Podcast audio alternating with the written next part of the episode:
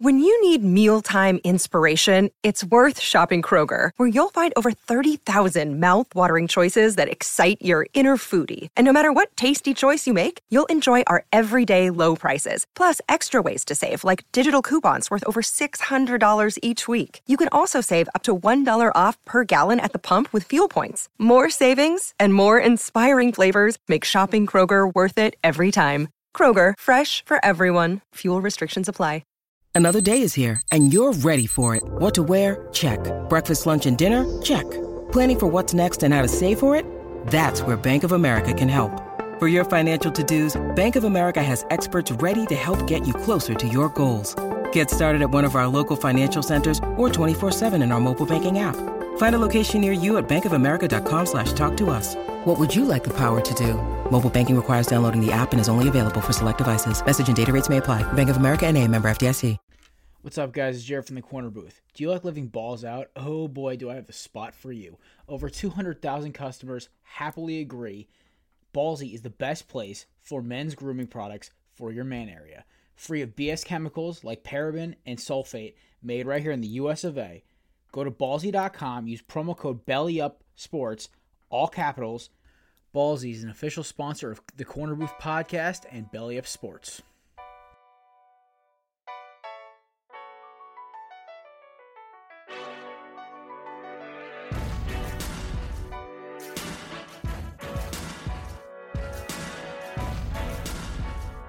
You are now in the Corner Booth Podcast, a sports podcast from Belly Up Sports and the Belly Up Podcast Network. Here is your host, Jared Clinton.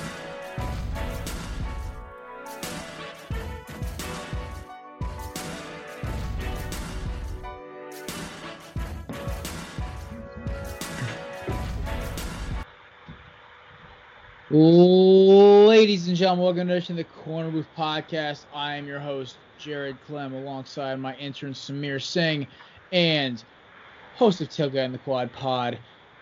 Angry, grumpy dude sometimes, but devoted Alabama fan the rest of the time, Mr. Kevin. We've got a very basketball heavy show today. It's it's definitely it's definitely the off season for football and, and baseball. You know, it's its mid season swing. So you know, there's a headline every couple week, every couple days. My Diamondbacks won today, but yeah, last night by the way. So I'm a happy kid alive. Snapped our 14 game losing streak. Thank God. Um, it sucks being bad, but a lot of big stuff today. We got an NFL player with some big uh, personal life news. We have Tom Brady news because of course Tom Brady had to make the headlines. Sometimes he's getting a little boring. More new stuff. Ben Simmons, Stephen A. Smith, Team USA, Harlem Globetrotters, and just a shit ton more. So let's get rock and roll, boys. Lead story: Carl Nassib comes out as the first actively signed, openly gay NFL player. Um, reactions. I mean, the dude's uh, one of the better pass rushers in the league. Uh, I mean, uh, well, first off, my initial reaction was good for him. I, I, I personally, it, my opinion on anybody with their sexuality is like, I want, I, you, you have the right to be happy regardless of what, who you like or what's like, whatever. It's not really an issue to me. And so I think this is a good sign. Like, hopefully, you know, he's a Corolla player. Nothing comes of it. Just, you know, high, higher jersey sales, gets treated as one of the boys. That's it. I, I am happy for the guy coming out. You know, good for him. And um, big step for the, the um, LGBTQ. I hope I nailed that correctly. Community, because I sometimes jumble letters. So good job, Caleb, Carl. First Kevin. off, proud of you. That is correct. Some people say LGBTQIA plus. Some people still just say LGBTQ. Uh, but happy Pride. Also, shout out to Carl Nassib. He donated thousand dollars to the Trevor Project, which is for oh I forget exactly. I think it's like at risk gay teen, gay and transgender teens. Um, good for him.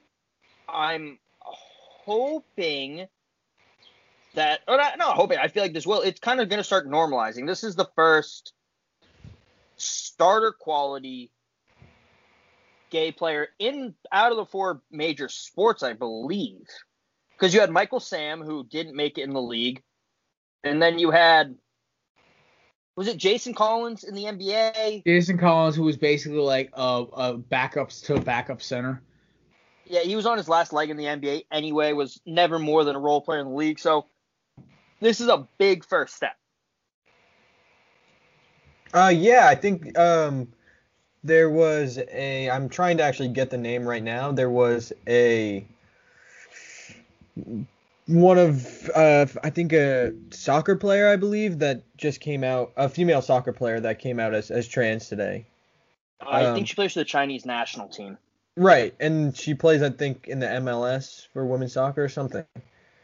Uh, I I briefly saw the headline, but yeah, it's I think um, you know I think when a lot of people say like what's like if people aren't on board with Pride Month, I think this is something that's kind of important to have like a time in a space where people can feel you know really safe to talk about their experiences like as part of the community or what have you. So I think it's cool and important, and I think that um, this happening sports is great. I think it's pretty cool.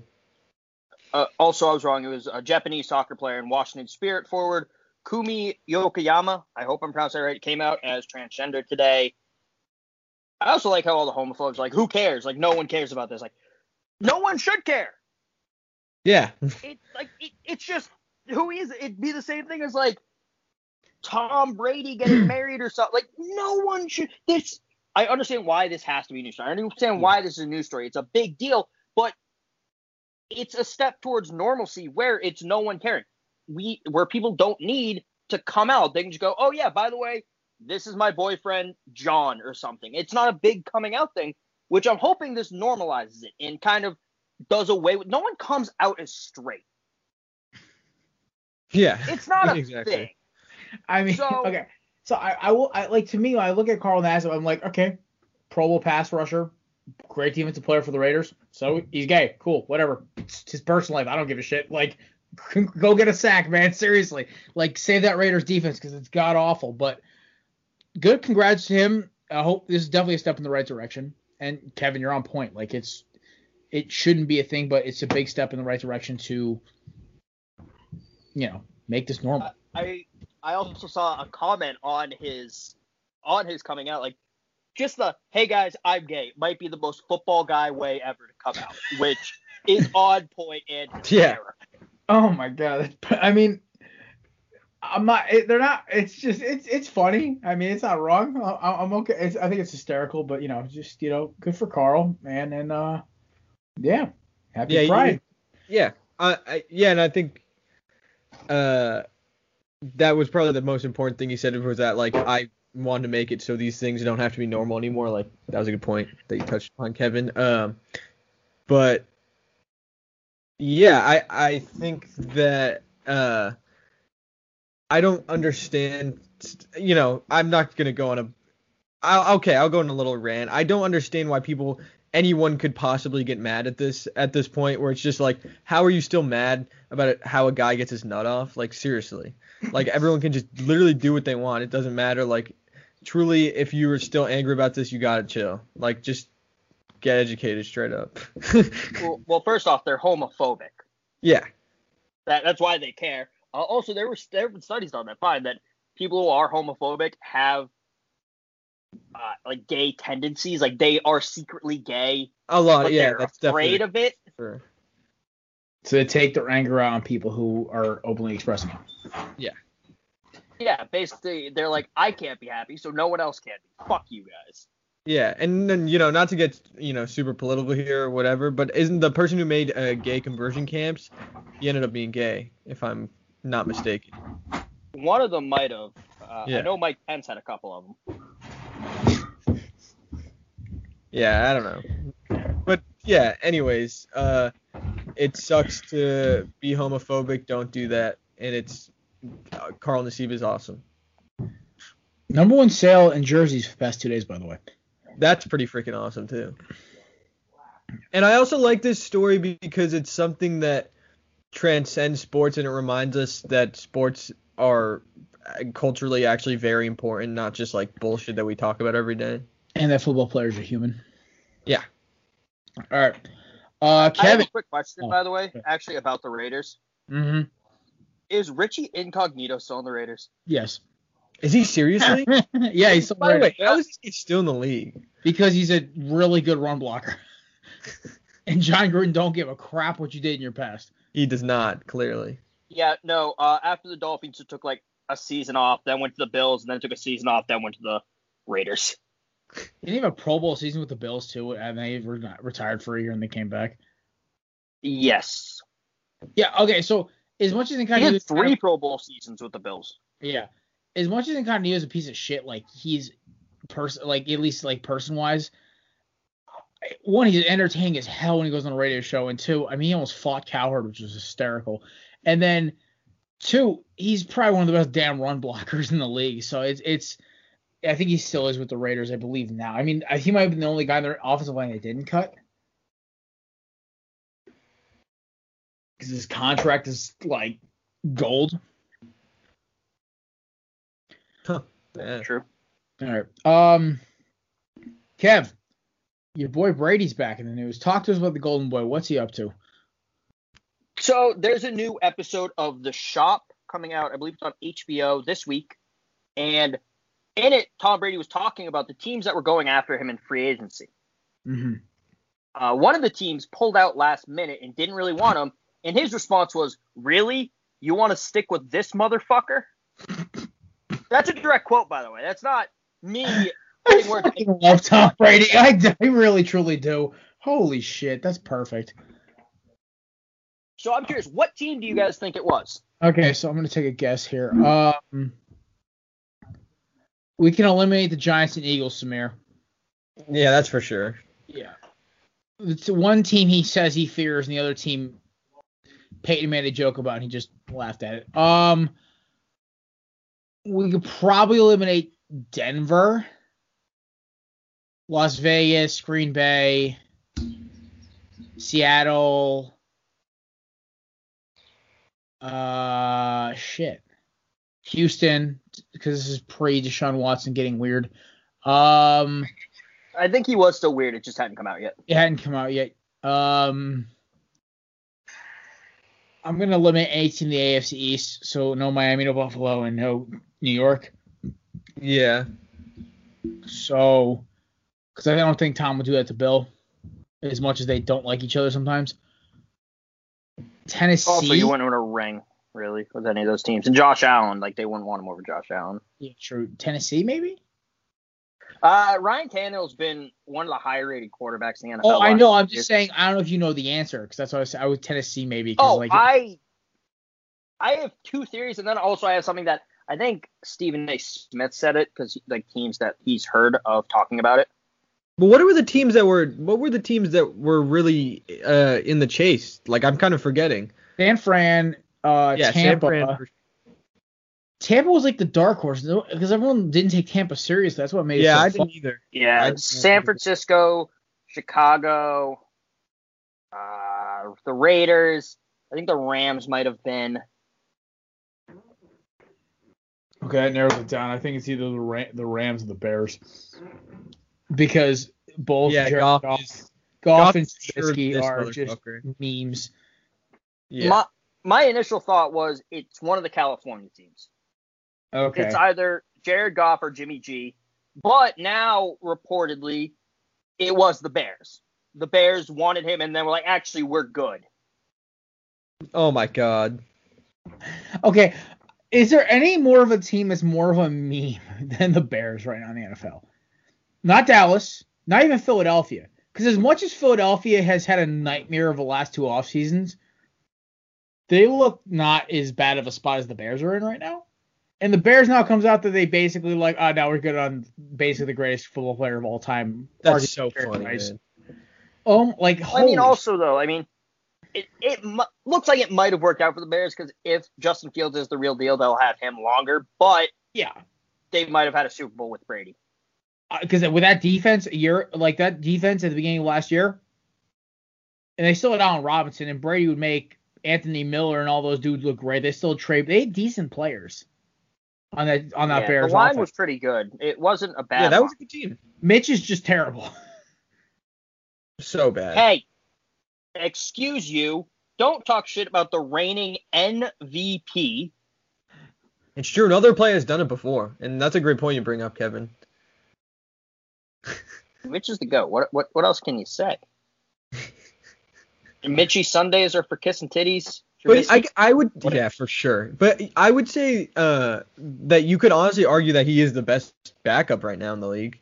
If you discount rookies, I don't know. Man. trying to go through and I think and think of who the backups I mean, I, I, are. I would even throw. I mean, he might get cut, but Flacco. I mean, because he did play pretty good last year in New York. Um, Drew Lock or Bridgewater, whoever loses that starting job, it's probably better. I think if Lock, lo- ah, Mitch might be better than Lock, honestly. I think Hold. Mitch is better than Lock. I'd still take Lock over Mitch. Um, because as much as Lock he's a, can throw it as a better arm, but he can't hit the broadside of a barn. Mitch at least is semi-accurate. true. Um, I don't know. Also, let's. I, Heinicke. I think we. After like one Yeah, game, that's an interesting Uh, one. But it's kind of tough think to really Trump can play crown one him game. at- at Dude, he took he took Brady to the limit though, so it's Yeah, that was pretty awesome. took the yeah.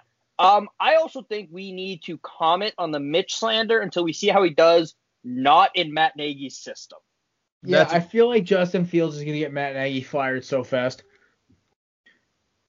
If I if I were Justin Fields and they called me like, "Hey, Justin, it's it's Ryan Pace, GM of the Chicago Fire Nagy," I wouldn't even let him finish who he was. Fire Matt Nagy, or I'm not signing my rookie. Fire contract. Nagy, fire the offense coordinator, keep the defense coordinator. Whoever who the, who's the defense coordinator right now? It's not Fangio, is it? Um, Who where in, in uh, the Bears? No, it's it's the it's the new Indian guy. Sean Desai. Yeah, yeah, yeah. I was just like, wait, I'm like, huh? Yeah, no, um, Uh, Fangio was their last one, but yeah, Yeah, Sean Desai is their current yeah, because Vic defense- Fangio is new like le- defensive coordinator. Yeah, Vic Fangio was like a legendary defense coordinator for so long. Um, yeah, no, I would have been like Justin Fields. I'm like, all right, I, I'll I'll sign with you guys, no question. But uh, you got to get rid of this coach, or at least make make him give up play calling, because holy hell, Matt Nagy is if like is if um Sean McVay got like clonked on the head too many times and just started like seeing things. Because I swear he tries to be so complex with his system, and it comes out looking the like the dumbest shit. My favorite take is I watched Kurt Warner break down the Ravens passing game. Not to go on a tangent here, and the routes are slamming into each other. Kevin, you know we like we're playing our Madden games. We call like hot routes. We try to like get guys open with the schemes. The Ravens passing tree is the most hysterical thing I've ever seen because these guys are running into each other and nobody's getting open. They're not beating zone or man coverage. It's basically just their pure speed getting them open. So I, I think it's funny how, you know, Matt Nagy's offense is basically like the worst thing I've ever seen ever. Because it's just it just looks so complex for a lack of results. Are you looking for a pair of sunglasses that are as about a good time as we are here at the corner booth? Well, look no further. Yeats official sunglasses are polarized, stylish, and fit any occasion. All of us here at the corner booth, we each got a pair we're rocking right now in studio. You want yours? Go to yeatsofficial.com, promo code corner booth for 10% off, and get your pair now. My personal recommendation, the Aquas, always fly as hell. Enjoy it. Yeats Official, official sponsor of the Corner Booth podcast.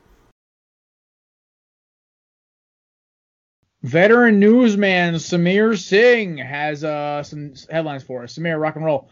Well, you know, actually, since we're talking the about the Bears, this does remind me of a headline I saw today. It's a little bit of a hype piece, uh, and this is coming from the Bears camp that they said they actually expect David Montgomery to beat his numbers from last year, or actually the quote was to best his number from last year, and his numbers were pretty impressive. Uh, I, for one, thought Montgomery was one of the more impressive backs of the year last year. Um, I'll actually pull up his stats for everyone right now, and I'll read it. He had a thousand yards. He had a thousand yard rushing season on 247 attempts, which is a 4.3 yards per carry average, eight touchdowns, two receiving touchdowns, 438 yards, and that's a pretty damn good year if you ask me. And uh, Montgomery never really wowed me as a talent. I think he's a decent running back, can crack top 15 probably if we're talking talent. Um, but hey, if they keep feeding him, I think he honestly could produce uh, another sim similar season like that. I don't know if you got what do you guys think? I'm, I've never I been think the biggest attempts and yards are going to be down. I don't think they're going to give him the ball as much once they put Justin Fields in because they're going to have him run the ball more. They're going to have him pass the ball more. Uh, but average will be up and touchdowns will be up because teams will be concerned about the pass more so now than they have been in Chicago, maybe ever. People forget some of the greatest quarterbacks in Bears history are guys like uh, Jim McMahon and Rex Grossman. And yeah, Smoke and Jay. But so, okay, since Smoke and Jay, uh, they're going to pass the ball more. Teams are going to be more wary of it. So maybe not a thousand yard season, but on fewer attempts with a higher average and touchdowns. I am going to say that his numbers will be down because you guys forgot they did sign Damien Williams in the offseason, who of course was, you know, one of the heroes of the Chiefs Super Bowl two years ago. Um, I think he's going to get a lot of carries over Montgomery. I do like Montgomery, but I'm not the biggest fan of him. I do like running backs who can blow the top off a defense. I'm not like Montgomery to me has like intermediate burst. He's good out of the backfield. I, to me, Montgomery's a changeup back. He's a perfect combination to a guy with a lot of wheels. Back when Tarik Cohen wasn't just a meme. Um, so I, I don't. I mean, I think Williams is gonna get. I think Williams is gonna wow a lot of people because yeah, I did take a week, a year off as long as he didn't lose a step because he was a monster on that Chiefs Super Bowl run. So I think that's gonna take a lot of carries and touches and touchdowns away from him as well. All right. Um. Yeah. Uh. Moving on. moving on to our uh, next sport, basketball. Um. Scottie Pippen. Uh, uh. Had some words to say about Kevin Durant. Uh. Who I believe put together one of the most impressive playoff performances uh, of recent memory uh, in this series against the Bucks. I honestly feel like the Nets team was injured thoroughly, even though uh, it's you know as Stephen A. Smith said, it was karma for you know all these players sandbagging their teams, which honestly I can kind of get behind. It's a little bit of a weird take, but anyways, Durant was incredible. Uh, but Scottie Pippen had some words to say. He said LeBron James is a complete team player who understands team and winning. Has KD gotten to that level yet? He went home. I think he still has some learning to do in terms of what it make in terms of what it takes to will a team to victory. Um, I want to like I want to know your guys' thoughts on that quote. I personally think that uh, it's kind of BS. I think KD really did all that he could do because if you wa- if you were watching those games, he was just every shot he took, it it did not look like it was missing. Uh, could you ask for him a little bit more from him on the defensive end? Maybe, but that team was really beat up. And Giannis, I think a lot of people underrate him because the, the videos of him not being able to have a bag, but that guy's a physical beast, and it's hard to beat that that Bucks team. It's a great team, and they might be the favorites to win the title right now, besides the Suns. Um, so I don't know what you, you know. Asked. Much like much like it took to win a championship, apparently Scottie Pippen also needs Michael Jordan to put together a half decent take. right. This is right. Oh, uh, Ke- Kevin Durant went home around after LeBron did. The only reason we're not talking about Kevin Durant being a great team player who can will his team to victory is the fact that he has fucking clown feet. And because he has a foot that's like three feet in length, he stepped on the line on that last second shot to send the game to overtime. If he had normal sized feet, game's over. It's Nets in seven. Also, it's Scottie Pippen forgetting that Kyrie Irving was out. James Harden was hobbled, even though he played a while. He still played horribly in game seven. Not efficient whatsoever. And Blake Griffin's played well this year, but still, he it's Blake fouled Griffin. out. Like, yeah, it's Blake Griffin five years past his prime and fouled out. Scottie Pippen, what are you talking about? Now I know why you couldn't get into a decent basketball program and went to a JUCO school because you're a fucking idiot. All right, Kevin, should I should I uh, slam it home after you because I think you hit it hard pretty there. Um, uh, first off, yeah, Scottie, for yeah, seriously, dude, like, come on. first off, Kevin Durant hit like that turnaround jumper was ridiculous. I lost my. Sh- I was watching the game seven live from start to finish. I had a couple buddies in my house who are all Nets fans, but like lo- like Jason Kidd, Kerry Kittles, Kenyon Martin Nets fans. These guys have been through the ringer. Um, I have always been we've always been a pro KD show here at the corner booth because you know we put Rapaport in a body bag. Anybody who does that's my hero automatically. Two, Kevin Durant one put his team on his back for the last series and most of the series before that dominated. James Harden, I gotta give James Harden credit. Played through. He looked like he was in constant pain the entire night. And that he had a clutch bank three that like kind of brought the game within uh, a couple of minutes. Even Blake Griffin played great for what he did on Saturday. You had a lot of players give a lot of good minutes and a lot of guys play hard. Even Bruce Brown going all out. I, I this dude's a hustle player. The Nets gave it their all and they just didn't have enough because you know injuries and everything else and foul whatever. But I'm sorry, LeBron James quit on like 80% of the plays in Game Six when they got knocked out. It was Game Six, right? I'm sorry, it's been so long since I saw LeBron play a game. It's been heaven. Um, uh, I think it was Game Six, but yeah, LeBron had multiple clips. People have been like bringing it back of LeBron, like instead of getting back on defense, complaining to the referee why he didn't get a call on a play that had no business getting called. LeBron is not a team. LeBron is a team player when it suits the narrative for him. Unfortunately, LeBron's past the whole I give a crap about winning. He's in the mogul stage. He's got a TV show. He's got Space Jam 2. He's right. He's. Uh, I'm sorry, Scottie. LeBron's team player mentality whole thing died when he left Cleveland. Last year they took advantage of the bubble and the fact that they were playing a team in the Heat who really, honestly, if it wasn't for the bubble, had no business being in the finals. So I'm gonna say that I'm calling complete bullshit on you, Scottie. Yes, you're the best sidekick of all time. But come on, man. Does Mike have to finish everything for you, dude? Come on. I, not to piggyback on Kev's joke, but holy shit. God damn it, Pippen. This is this is why you look like a jackass during the the uh during the uh last dance uh 30 for 30, man. Come on, dude. Like think before you say this shit. Holy hell. All right. Samir, anything else before we move on?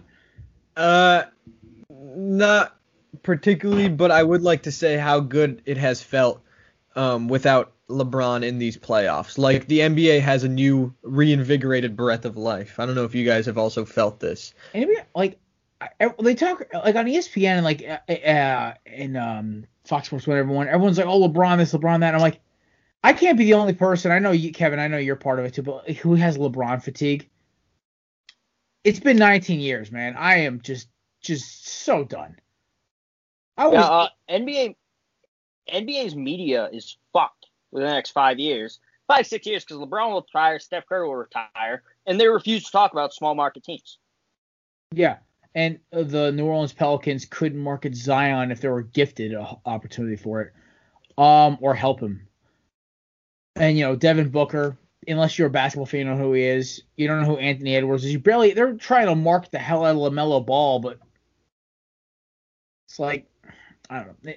it's just. It's Let, just let's like, not put Anthony Edwards and LaMelo even in the same conversation. I'm not saying that, but they are like young stars who are going to get a lot of attention, but you can't. They they don't market them. They don't. The NBA's marketing has been so LeBron focused for so long they're literally like it's like trying to like relearn how to ride a bike right now. They're just like, what do we do? LeBron, the man with the headband can't save us. Yeah. And I will say, as a Celtics fan, I think it's time that we start marketing Jayson Tatum because. Okay, I was gonna say the same fucking thing. I love Jayson Tatum's game. I think he is so much fun to watch. As much as I hate rooting for any team, that, sometimes I hate rooting for teams that Kevin roots for because he drives me nuts. But as as his friend, I root for the Celtics during the playoffs because you know it's something to watch. The Timberwolves will never make it again. But I I'm not do, even that bad. No, as a Celtics fan, you're not. Tell, Except with Alabama. Not, no, yeah, Patriots you get a little irritating too. Um, even Alabama, you're not that bad honestly because but Gump Twitter is such a great group of people. I love Gump Twitter by the way. They're so nice to me. Um, I'm even on Kevin's Miami friend. That's basically what I'm known as. Uh basically, I love Jayson Tatum's game because it's just fun. It, it, brings me back to like 2000s like NBA where Kobe and T Mac, Vince Carter, all these wings were just lighting up a scoreboard. And it wasn't just with threes and dunks. There was mid range jumpers. It was driving to the basket. It was making get, getting buckets the old school way. That's why I love Harden's game. I mean not Harden, uh, Tatum's game. I love it. It's fun to watch. I even like watching Jaylen Brown too. But uh the NBA really needs to like kind of learn how to steer because right now they're heading straight for an iceberg. Titanic joke. Uh, I, I think another thing uh, that the NBA could kind of do and to make fans interested in these kinds of players again is to emphasize um, skill over raw athleticism. I feel like the guys that get the most attention these days are the raw athletic, raw athletic guys. You know, the Ja Morants, the Zion's, guys that can jump really high and do dunks, but they don't really, they don't really show. Oh, look at this great range. Oh, look, okay, take Ja, Ja Morant slander out of your mouth. Take the Ja uh, Morant slander out of your mouth. No, I'm saying he's. I'm not slandering Ja Morant. I'm just saying that they market players that show athleticism and not necessarily players that show more skill to the game. I mean, Luka, like, sure, you could argue Luka, but I mean, outside of that, Luka, KD, James Harden, they're some of the guys. Who, none of those guys are super athletic compared to other players in the league, and they don't. They get marketed just as much. Also, you know, the MVP might be the mo- least athletic man to step on dude's an ver- Yeah, that's dude, amazing. No, that's a step in the right direction dude, for sure. Dude's, dude's literal vertical is this pad of paper, man. Come on. Holy shit. Uh, um, yeah, no, I just it, the NBA, the NBA is marketing for the NBA is so weird now because they know what's coming and they have no. They were banking that Zion was going to be a freak of nature, and he's just he had a good season, but like he's in like the lost zone down in New Orleans. So, all right, Samir, what? Also, apparently, oh. can I hop in on some breaking news stuff? Not breaking, but go for it. Uh, apparently, it's being reported the Pelicans have not done a good job of keeping Zion, his friends, or his family happy. I've heard that headline before, but I didn't know if they were officially going to report. I thought it was just kind of like some like alleged sources. I don't know. It was reported the last couple days, so maybe it's another big that New Orleans is going to ship off to LA for peanuts. Or New York. Really. Brandon Ingram played well. Or New York. Because I could see him and Julius Randle's game would work perfectly together. Adam Silver's on the phone. Hey, fuckers, trade Zion to New York. God damn it. We can't have small market teams with good players. Yeah. I'm shocked we didn't have a bent envelope again. Or a I dented mean, ping pong ball, ping pong ball, I guess this time. Oh boy. All right. What's next, Samir? Uh, yeah, this is moving on to baseball news. This is pretty big news. Uh, he's actually debuting today. Uh, the Rays have called up the number one prospect in baseball, Wander Franco. Uh, considered a shortstop, but he's actually starting tonight at third base, and he's batting second in the lineup. Uh, this guy is incredible. Uh, He's the second player ever, I I think, to get an 80 prospect uh, rating on his hitting.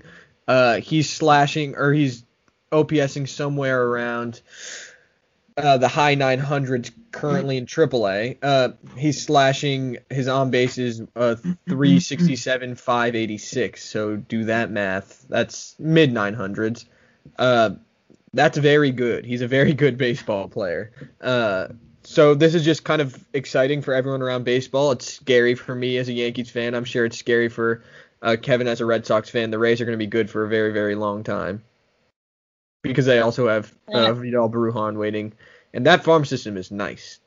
I'd love, I'd kill to have a farm system like that. But the Yankees farm system always blows. Um, I am not scared of the Rays. Not yeah, this year, not. Their best pitcher's gone. I'm not so. scared of them in the future because who built that farm system? The Yankees did. No, who built the Rays farm system?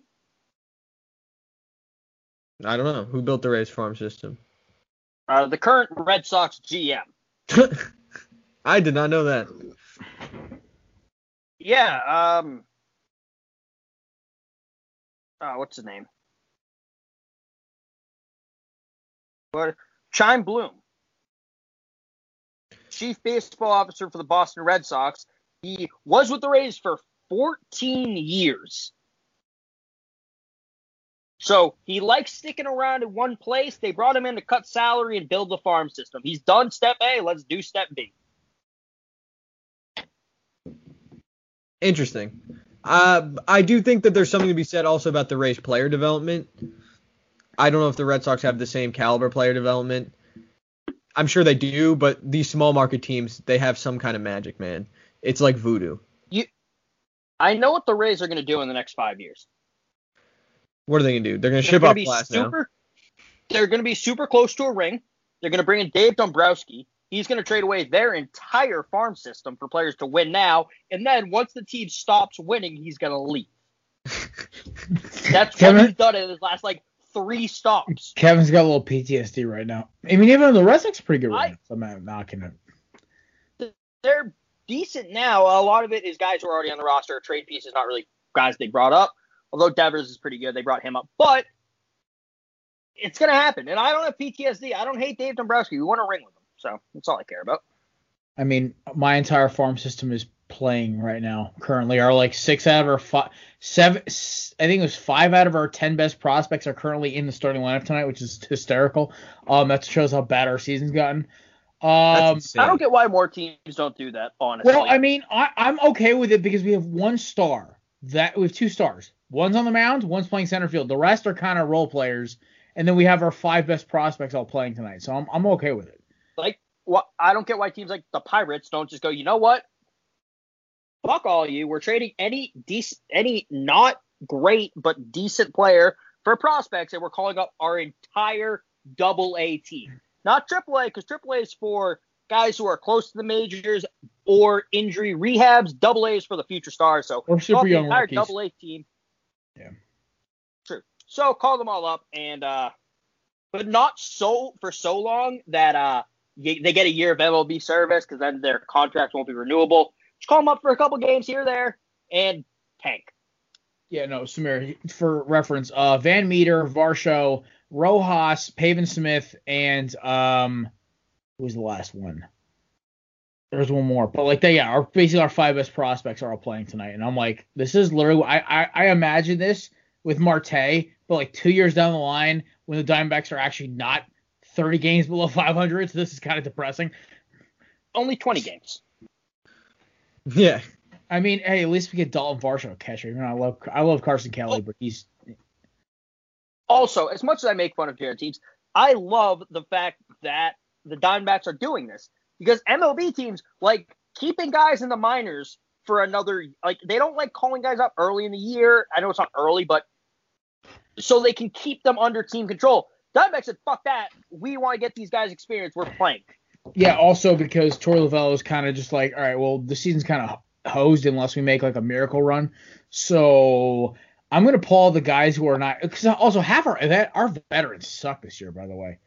The only one who's not hitting like complete garbage is Josh Reddick and David Peralta, kinda. Like we're deal. Apparently, Eduardo Escobar, Eduardo Escobar might be playing for one of y'all teams by the end of next month. I swear. Give them to the Yankees. They need all the help they can get. Yeah, no, uh, the Yankees were the number one uh, suitor for apparently for Escobar because he can play five different positions. He, he's an RBI machine. So, I don't know. But I will Uh, say the Yankees are now Brock Holt. four and a half games out of first place. Took two out of three against the A's, best record in the AL. The A's are Sox have lost. Red Sox are on a skid. Rays are on a skid. I'm feeling decent. It's okay, guys. We got a win last night. We beat the Brewers. all right. What, what what's next, Samir? Uh, th- that's all for the news. We just had the three Oh. stories today. Yeah. Samir with the news. Uh, we what? Uh, so w- there was something about Team USA I heard, by the way. So what? I, I heard the lineup was announced, boys. Like I, I haven't been able to find it yet. Yeah, so guys are just uh, like slowly just announcing that they're uh, being or becoming part of the the team roster. Um, uh, I think the most recent uh, announcement being Kevin Love, uh, but uh, Durant and Oh. Harden both committed. Nice.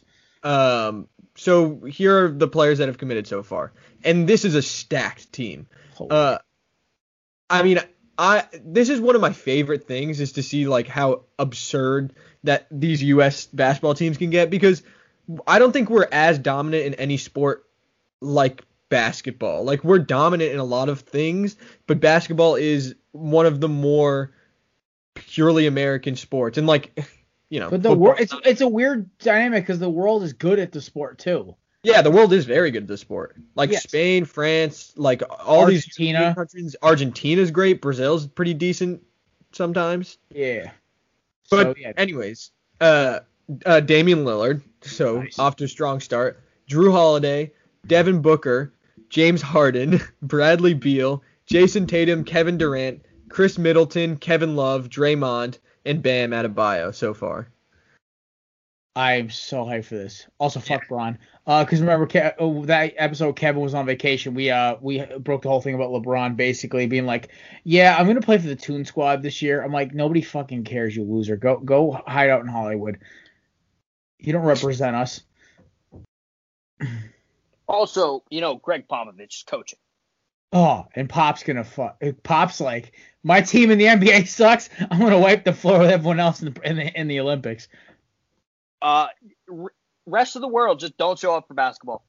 Yeah, just don't. I guarantee you, a, a forfeit that will be counted as one nothing will be less embarrassing than a 125 to 40 blowout you're about to get. Oh my god, uh, this is gonna be fun.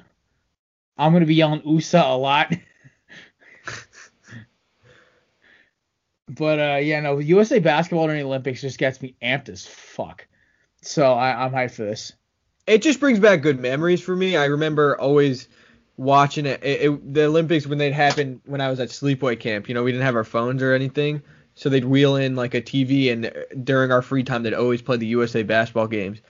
And it was so fun to just sit there and watch with my chipwich. I always got a chipwich, and Oreo chipwich is better than normal chipwiches. That's my hot take. No, that's pretty. My first, uh, my first recollection of uh, the Olympic basketball team was the year that Katie and Vince Carter played. They be my two two my three favorite players, and I just remember I didn't get to see Vince Carter's dunk because I had to go to bed early. But I remember waking up next morning seeing the highlight, absolutely losing my shit because I thought that was the sickest thing I'd ever seen in my life. He jumped over a seven six two a seven two Frenchman. Yeah, I mean, I think that's the greatest in-game dunk I've ever seen. It literally also inspired like a pair of Nike Shox I've been trying to get a hold of for a while. So I remember what year that was. I remember I was like four or five, maybe six. I was young as hell. It was like the first year I ever started watching Sports Center. But, yeah, uh, that must have been. Yeah.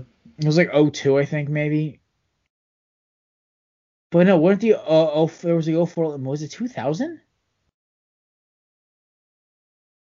I don't know. Anyway, um, so I just remember the embarrassment that was the uh the bronze team, whatever they were, with when they lost to Carlos Arroyo in the in the semi. Uh, 2004 Athens, they didn't win gold.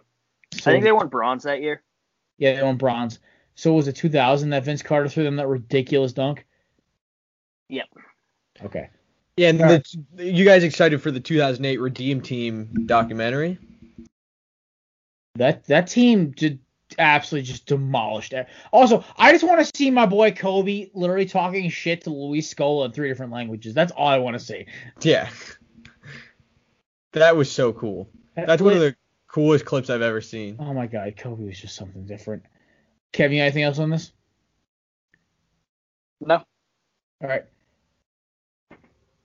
Conference finals are here, boys. We're down to four teams in the NBA playoffs. This is where actually gets fun. I mean, Game Seven for Milwaukee, Brooklyn. I was, I had a blast. Shout out to my buddies who came over and made me watch it because I was like, I, I was gonna watch half of it, but I was like, all right, I'll watch the end of it. I watched from end to end. I was like, this is like vintage sports fandom here. I love this. But so Hawks and the Bucks in the East and Suns Clippers in the West. Currently, um, I didn't even check the scores last night because I was so. Uh, this is what happens when I work manual labor, guys. I swear, I, I like never even check the scores. Um, I don't care about this UFC fight. ESPN, shut up. Uh, and by the way, I just would like to say how happy it makes me uh, to watch Philadelphia fail. To watch the 76ers just lose. Are like such oh a oh, I Grinch. Holy hell. I can't get enough of it. It just hook it up to my veins, man. It makes me so happy. And and especially for it to be Trae Young, just the absolute villain. It really just made me feel good deep down. the barbershop lollipop. I mean, listen, like I, I, I Trae Young is a monster shooting threes, and his, his sneaker's not bad actually. Kevin put up a picture on our live stream. Yeah, Clippers and Suns tonight, game two. I have the, Suns, obviously. That is the that we're rooting for them on our podcast. But uh, Bucks and Hawks kick off tomorrow. Samir, who do you got for the series? I think right now I'm taking the Bucks, man. I think the Bucks are a scary team and beating the Nets. Uh, show I think okay. I will say Budenholzer. I don't think the guy can adjust. I don't think he's a great coach, and I don't even think he should stay as the coach of the Bucks. However, I think Giannis can dominate a game and change a game, unlike anybody else in that series. I don't think Trae can change a game the way Giannis can. Uh, uh, do I think that the Hawks bench is a little deeper than the Bucks? Sure, but I think uh, if you take the combination of Jrue Holiday, uh, Khris Middleton, Giannis, Brook Lopez, that core that has been together for a while, obviously besides Drew, but is incredibly skilled and just they play together so well. Uh, I got to take the Bucks right now, and I think it, there's not. And if Trae Young loses, that's okay. Like I saw someone just be like, who has more pressure to win this? Giannis has the most pressure on him to win right now because that is the narrative is that Giannis can't win in the playoffs, and I think this year might be the year that he proves everyone wrong. Kevin, who do you have in this uh, Eastern Conference series? Um, Bucks or Hawks? Bucks in six. Ooh. I think Trae Young will go off for a few games, but Jrue Holiday is a good defender. He can slow him down, and I don't know if the Hawks really have anyone to slow down both Giannis and Middleton. I also think the Hawks were kind of lucky in how they played two teams with identity crises. Um, the Knicks were kind of like the we're just happy to be here squad, like Brooklyn a couple years ago with D'Lo. Like they were just happy to get in the playoffs, happy to like you know prove that they they belonged, that they were they had arrived and they just entered the club. And with Philadelphia, Philadelphia is a train wreck on fire with tires attached to the sides of it, with a guy pouring kerosene on it. It is just a nightmare. I I just Philadelphia is going to be so much like interesting. I saw a tweet today from a Philadelphia guy I follow. Um, uh, shout out to Victor Williams of the Philly Pod. He basically said that the Sixers offseason is going to make Philadelphia look like a cupcake. And I was like, I mean, the Eagles look like a cupcake. I was like, oof, that's terrifying because the Eagles offseason for me was a nightmare. So I, am praying for Sixers fans right now. Y'all are in for a rough show. I have the Bucks and sixes. Actually, no, Bucks and seven. I think Trae's going to hit a couple of like go off a couple games. I think also there's going to be a couple games where Middleton disappears because it's Khris Middleton, but he's going to end up having a good like enough games. And you know, Jrue Holiday's been such a difference maker for that roster, and so is PJ freaking Tucker, the sneaker god himself. Holy hell, he is so uh, like so essential to that roster. And it the Suns are going to basically have like a two week break, waiting for whoever wins the East because they're going to probably beat the Clippers in five, because the Clippers look outmatched and it's hysterical. I mean, also it's sad for Kawhi Leonard basically being Dunzo, but you know, playoff P, full on form. Yeah, I mean, Paul George is performing well. I just think it's it, the Suns are too much right now, and Booker is incredible. He's on another level. I think they are the team of destiny this year. Like they yeah, have, it feels caught, like it. It sure feels like it. Breaks against good teams, and they just keep winning. And uh, they're keeping healthy mostly, except for Chris Paul. Against the NBA's best efforts, mind you. Yeah, true. The NBA does not want an all small market finals. And they're doing everything in their power to try and keep it close, the Suns Clippers series. He tested positive for COVID. Chris Paul tested positive for COVID. Symptom free. They I have not seen anything saying they've retested him. And he's out again tonight. You know, um, Adam Silver is sitting there trying to do with the date pull of David Stern is not working, and unlike David Stern, he's not at least trying to have it covered up, so it looks really sad right now. This is why I, I love the MLB and the NFL over the NBA because this stuff is just hysterical to me. I don't mind small market teams, by the way, in the finals because I think it's kind of fun. You don't see players you usually see. I get the whole big market appeal, but at the same time, like a Milwaukee Phoenix series would be incredible. Uh, for once, I'm going to critique the NBA. I generally don't do. I generally say they're the best run sports league. They're idiots. They don't understand that a small market final without the Warriors or LeBron James, people will watch. Yeah, people like new. I, I don't understand what they don't get about that. Like, I'm sorry if it was another LeBron versus like whatever team. It was a LeBron Philly final. First of all, everyone be rooting for the fucking Sixers. I don't care if you're a Celtics Knicks fan. Nobody wants to see LeBron win again. Two, um, I've just everyone's got fatigue. Seriously, I didn't want to see um, I don't know who who the hell out of the East was the. I mean, the East was kind of a cluster F this year. I just I don't even know what to make of it anymore. But like I didn't want to see the Lake. The Lakers were the one team I did not want to see win the win win the uh win the finals. Everyone else I'm like, all right, Brooklyn, cool. My boys get a t- chip. KD gets another chip. Cool. They put their team together. Whatever. I didn't want to see Brooklyn win it at all. I yeah, me it. neither. Not in the slightest. I And I hate- think I I, had to defend KD because that like felt immoral to me. I love KD. I don't mind Harden. I really don't like uh Kyrie. I do like Blake Griffin. I feel bad for Blake Griffin. Um, love Eh. DeAndre. Love DeAndre Jordan just because of one facial expression he ever made when he when he basically just ended Yeah. Brandon Knight's career. yeah. Um, I still love all the role players the Nets the Nets kept like all those guys who have been around since the D'Lo days. So oh, I love Joe Harris. Gotta love Joe Harris. Gotta Big- love Whitty. big bad white boy gone wild, Joe Harris. I love it. Yeah. Um, yeah, no, but uh, I I am I actually really really do want a Suns Bucks final because I feel like one, our good friend of the show Savannah Dean, is gonna be insufferable on Twitter. Two, um, the Suns are just fun. They are. They're fun basketball. I love watching them play. I will go like tonight. I will probably after I play my man game for me and Kevin's league, we'll watch the Suns game as I pass out. Like I am looking forward to watching that game tonight. So um Also, if Devin Booker wins a ring ring for the Suns, he's the best player they've ever had. He's the greatest Suns player in history. They basically I- also had like second gen guys who have been like are there they won their fame on other teams and then came over. Except for Connie Hawkins, I'd say. Like they don't really draft all I mean Stoudemire, but they didn't draft Nash, they didn't draft Barkley. Like he's their best homegrown talent they've ever had by a mile already. Yeah. He's already, yeah, he's already the greatest homegrown player, but I, I don't care about Nash just two MVPs. If you win a ring and you're the leader or the best player on that team, you're the greatest player. Winning an MVP if you're a second round exit doesn't mean shit to me, in my opinion. Sorry. It's yeah, you're impressive. Like Steve Nash is still a top ten point guard, but like, cool. Your coach basically doesn't believe in defense. Sure. All right, boys. Ben Simmons is in the news, of course, you know, because of, you know, the 76ers embarrassing choke job against the uh uh Falcon uh Falcons. Well, um choking and Falcons just always goes in the same sentence. But um against the Atlanta Hawks. And the Atlanta team didn't blow a lead. That's incredible. Um Simmons trade I'm I'm waiting for the Simmons trade rumors to just boil over.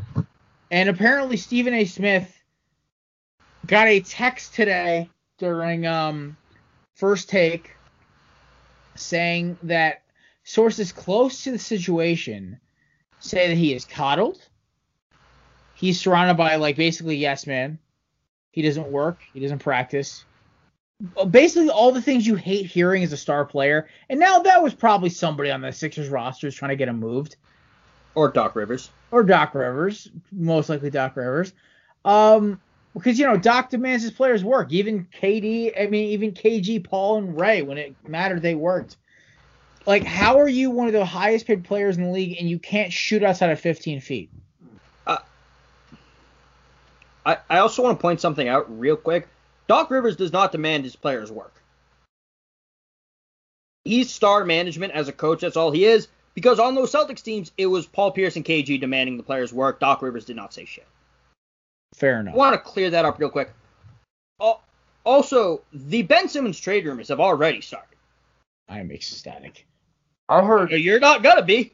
Oh God, they're Minnesota. According to OddsShark Sports, they're the eight teams that hmm. have the best odds of trading for Ben Simmons are the Blazers, Wizards, Spurs, Jazz, Pacers, Raptor, Bulls, and Timberwolves. Timberwolves, please tell me the lowest odds. Please tell me the lowest odds. Uh, well, the rumor. Do you want to hear what the rumor trade would be? It does not say Karl-Anthony Towns. Oh, thank God. It says D'Angelo Russell. I mean, no, no. D'Angelo Russell can actually shoot. Ben Simmons is basically a, a function uh, is a Lego man outside of ten feet. No, don't make. defense. Also, I think it'd be hysterical if the Timberwolves don't have a first round pick this year because they traded it for D'Angelo Russell, and then they turn around and trade D'Angelo Russell for Ben Simmons would be the greatest thing ever. Well, technically, we we get a pick inside the top five or ten, we get our pick back, which is hysterical. Um, because the because Anthony Edwards is at the draft tonight. I mean, the the lottery, draft the lottery tonight. So. So I think there's like I think our picks like weirdly protected. Like if we get a pick inside of X number, we get our pick back if your picks one through three or fifteen, you get it back. I'll take those odds. Uh, yeah, I think your odds are like to get like eight. Still, I mean, yeah, also because we won like a lot of games after all of our stars came back. But um, yeah, no, um, I'll still take those odds because it's Minnesota. We've been racking up number one picks really hard since like 2015, so I'm good for it. Or 2014. Um, yeah, no, I don't want Ben Simmons within 20 feet of Minneapolis unless he's about to take an L to whatever team with whatever team he plays for against us. Uh, he's also the little weasel who tried to choke out um, Towns from behind because he's a little. Uh, I'm not gonna say uh, he's a little bitch, whatever. Um, I'm not a. I, I hate Ben Simmons. I really do. I hate his game. I hate how he got so much hype, and then I'm just like, where where is it? Yeah, great. He's a 6'10 point guard who can dunk and rebound and pass. Congratulations, but he can't I, shoot. I think Ben Simmons is a good player. He is as advertised. He can handle the ball pretty well. He can pass. He can play defense. He can score inside. The problem is that's what he was advertised day one, and he can't. He has not developed whatsoever. He can't do anything else now. Which is weird saying he can't do anything else when I just listed like three out of the four most important parts of basketball. He can rebound reasonably well too because he's so big. So four out of the five most important parts of basketball, and he just can't do one thing. Unfortunately, it's something they like need desperately. You know, shoot. But yeah, I think it's gonna have to be a shooter. It's gonna be Bradley Beal, C.J. McCollum. I like the McCollum rumors because he also has a very bad contract, and if they trade Damian Lillard, get they're gonna have to unload that contract too. So I could see Ben Simmons going there. Yeah, I mean that Portland trade honestly makes a lot of sense. Obviously, I'm thinking about of team fit with Damian Lillard because Dame is kind of like a ball dominant guard, and to have like a bigger uh, playmaking defensive guy, uh, that seems like the right fit. My thing with Ben Simmons, I don't think he can be a, a two on a team. He's not a number two. He's a number three. That's it. Because if you can't score in clutch time, if you can't close out, if you're not confident enough to score, you can't be a number two on an NBA team. That's just the reality of the situation, I think, especially now. I think Minnesota actually makes a lot of sense. Stop. They need help on defense. He Stop. would be the number three on that team. He wouldn't admit it though. Also, him and Towns hate each other. That's why I don't think it would work. Yeah. Well, also Minnesota's stupid. Yes, that would probably mean they'd make the trade. Um, no, don't. They wouldn't trade D'Lo only because they would know Towns would like revolt, and that's their guy. Like him and Edwards are their golden children. They will they will like defend those two. Like that's why I love like all the like the Towns trade rumors. I'm like you guys realize like they value Towns like they value Garnett. Is it worthy? Maybe not. And they traded they, Garnett. Yeah, don't get me started. But Glenn Taylor's on his way out. Thank God. Um, Glenn Taylor did trade Garnett. I know, but he's on his way out. Thank you, Kevin McHale. God, I love you, Kevin McHale. Rest in peace. No, he's not. He's not alive. Flip Saunders is the one who passed away. Yeah, Flip Kevin Sa- McHale's alive. R.I.P. to the goat, Flip Saunders. I love that man so much. Um, he resurrected the the, the Timberwolves were basically dead in the water before they traded Kevin Love. Um, I just oh god, just Ben Simmons, keep him away from Minnesota. I'm sorry, just send him send him anywhere else in the West. Just let him be a, a, a let him be a loser on some other team. Anything else? I can't wait until Oklahoma City comes in, trades him for peanuts, has him for a year, and then trades him for like four first round picks. The Sam Presti, the recycling center, like seriously, yeah. these guys turn him into like it's like a thrift store, man. They turn him into like this like high end like like Chris Paul, ultimate example. Just and uh was it Cam Payne too? Cameron Payne? Uh, like, no, Cam Payne was on there. Then he went to China in the G League, and then went to the Suns. Yeah, because he had a he had a crazy bubble. Like during like the bubble pre uh, playoff like run, he had like he played like incredible for eight games. So they gave him another contract. Um, that's all I got for Ben Simmons. I think Ben Simmons can still be a good player in the NBA. I think he needs to work on some skill stuff, mainly shooting. He also needs to go to a different place. I think a change of a change of scenery will sh- make him an all star again. I agree with that. I don't know if he'll ever be like a top 20 player like he was predicted, but he'll still be like a decent like all star level caliber player. Like borderline all star. All right, uh, Kev, you got some weird for me? I do. So, the NBA is going crazy with expansion talk right now. Uh, Las Vegas, Seattle. Uh, I think I don't think there's any other teams. Another team wants in on it though. The Harlem Globetrotters want to be an NBA team. They said that they're an organization whose story history storied history is already tightly woven within the NBA. Harlem Globetrotters are looking for a long overdue seat at the table. Our players were int- integral or instrumental, sorry, in the integration of the league dating back to 1949. We stood proudly as our players were were recruited by NBA teams. Now, after years of attracting the best black players, it's time the NBA recognize our contribution to the game. With the league already considering an expansion, the time has come. The Harlem Globetrotters stand ready to negotiate for a franchise. They sent a letter to the league too, saying, uh, talking about players being recruited, but also their impact on the game, bringing it to other countries, playing in 120 countries, and uh, what else do they do? Oh, bringing like the street game to a more like prominent place.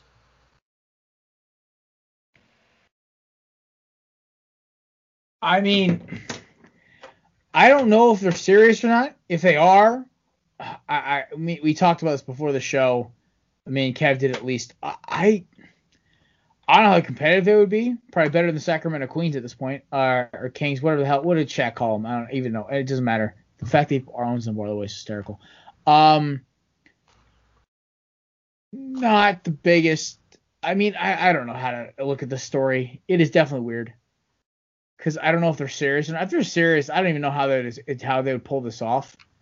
Because I don't even know if they have enough talent to compete as an. Uh, they might be. They'd be probably a really good G League team, but. Yeah, I mean, a, a lot of their players are D2 and D3 players and NBA castoffs, like D1 players who couldn't make it to the NBA. Uh, my issue is they really should have done this 30, 40 years ago. The Harlem Globetrotters are not in the national spotlight as much now as they were then because, you know, we can all watch every NBA team on TV now. Oh, yeah. People aren't going to Harlem Globetrotter games as much anymore. They sell well, but they don't sell out. I went to one, I think, 10 years ago. Yeah, I was 16. I went to one a couple years ago. I went one with uh, my with uh, Kev's friend, my cousin. I went uh, a couple years ago with him. Our grandparents took. It was actually pretty fun. But you know, it's it's also it's great for like when you're a little kid and stuff. It definitely has has its appeal there. Yeah, it's fun, but so are the Avengers movies, and I don't expect Robert Downey Jr. to put on a suit of armor and go take bullets. True. I, I don't know. It's uh this is definitely a weird story, Kevin, because it's got me stumped. I don't know how to react to this because it's like I don't know if they're serious or not. If they're serious, then it's it's a whole. New. If they're not, it's a funny joke. I guess. I, I, I, I think they're serious because they sent a letter to they sent a letter to the NBA about it. Oh, That's boy. all you need to know. If they send a letter, they are stuck in the past and they should not have a franchise. Good lord. All right. Um, Samir, anything to comment on this before we rip out of here? Uh, no. Honestly, I'm on board with the Harlem Globetrotters be thrown in. Honestly, we should throw them in and have each NBA team play them uh one game or like a three game set and then the team with the best record that's like the ultimate ultimate ultimate tiebreaker for the playoffs. How about that? I also i have a qualifier. I want let the harlem globetrotters have a team. Let them act as a normal team. But I also want the Washington Generals as a team, and regardless of record, they get the 61st pick in the draft every year, or however many the last pick is. That's their pick, and they're not allowed to sign free agents.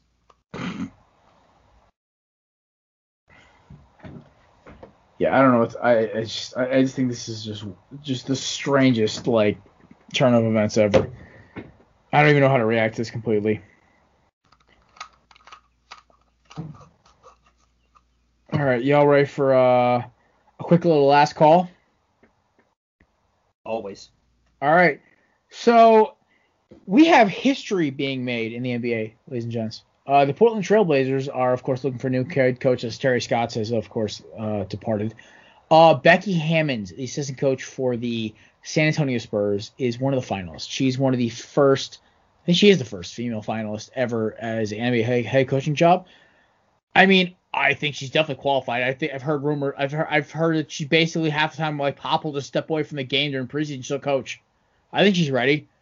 I think if anybody can get Dame past the first round of the playoffs, unless he's playing playoff P, it's him, it's her. I'm for it. Let's let's do this. I think Becky Hammond definitely has earned a seat at the table as a head coach, and uh, good for Portland. Definitely about this. If it, I love, like, I'm all for you know equal everything. It definitely women and women equal equality, totally big thing. It's even it's awesome that it's Becky Hammond because she's definitely she's more qualified than half the male coaches I see out there. Like I would have taken her as the Timberwolves head coach halfway through the season last year, Kevin.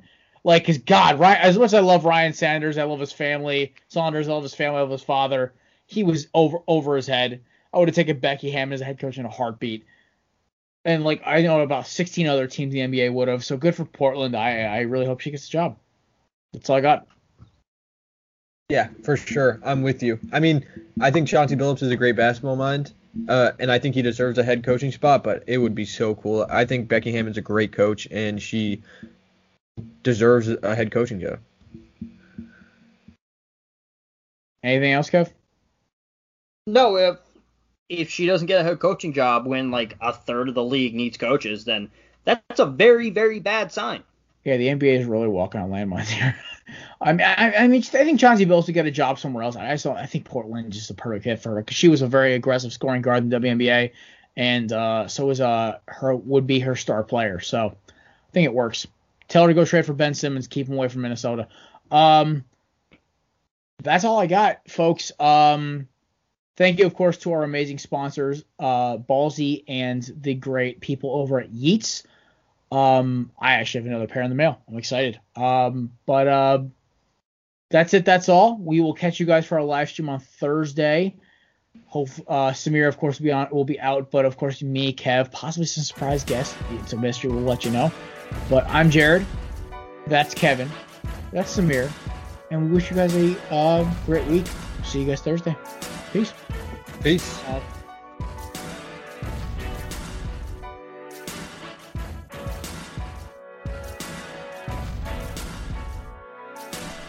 Hey guys, Jared. Thanks for checking out the Corner Booth Pod. Be sure to check us out on Twitter and Instagram at Corner Booth Pod. This podcast is brought to you by the Belly Up Podcast Network.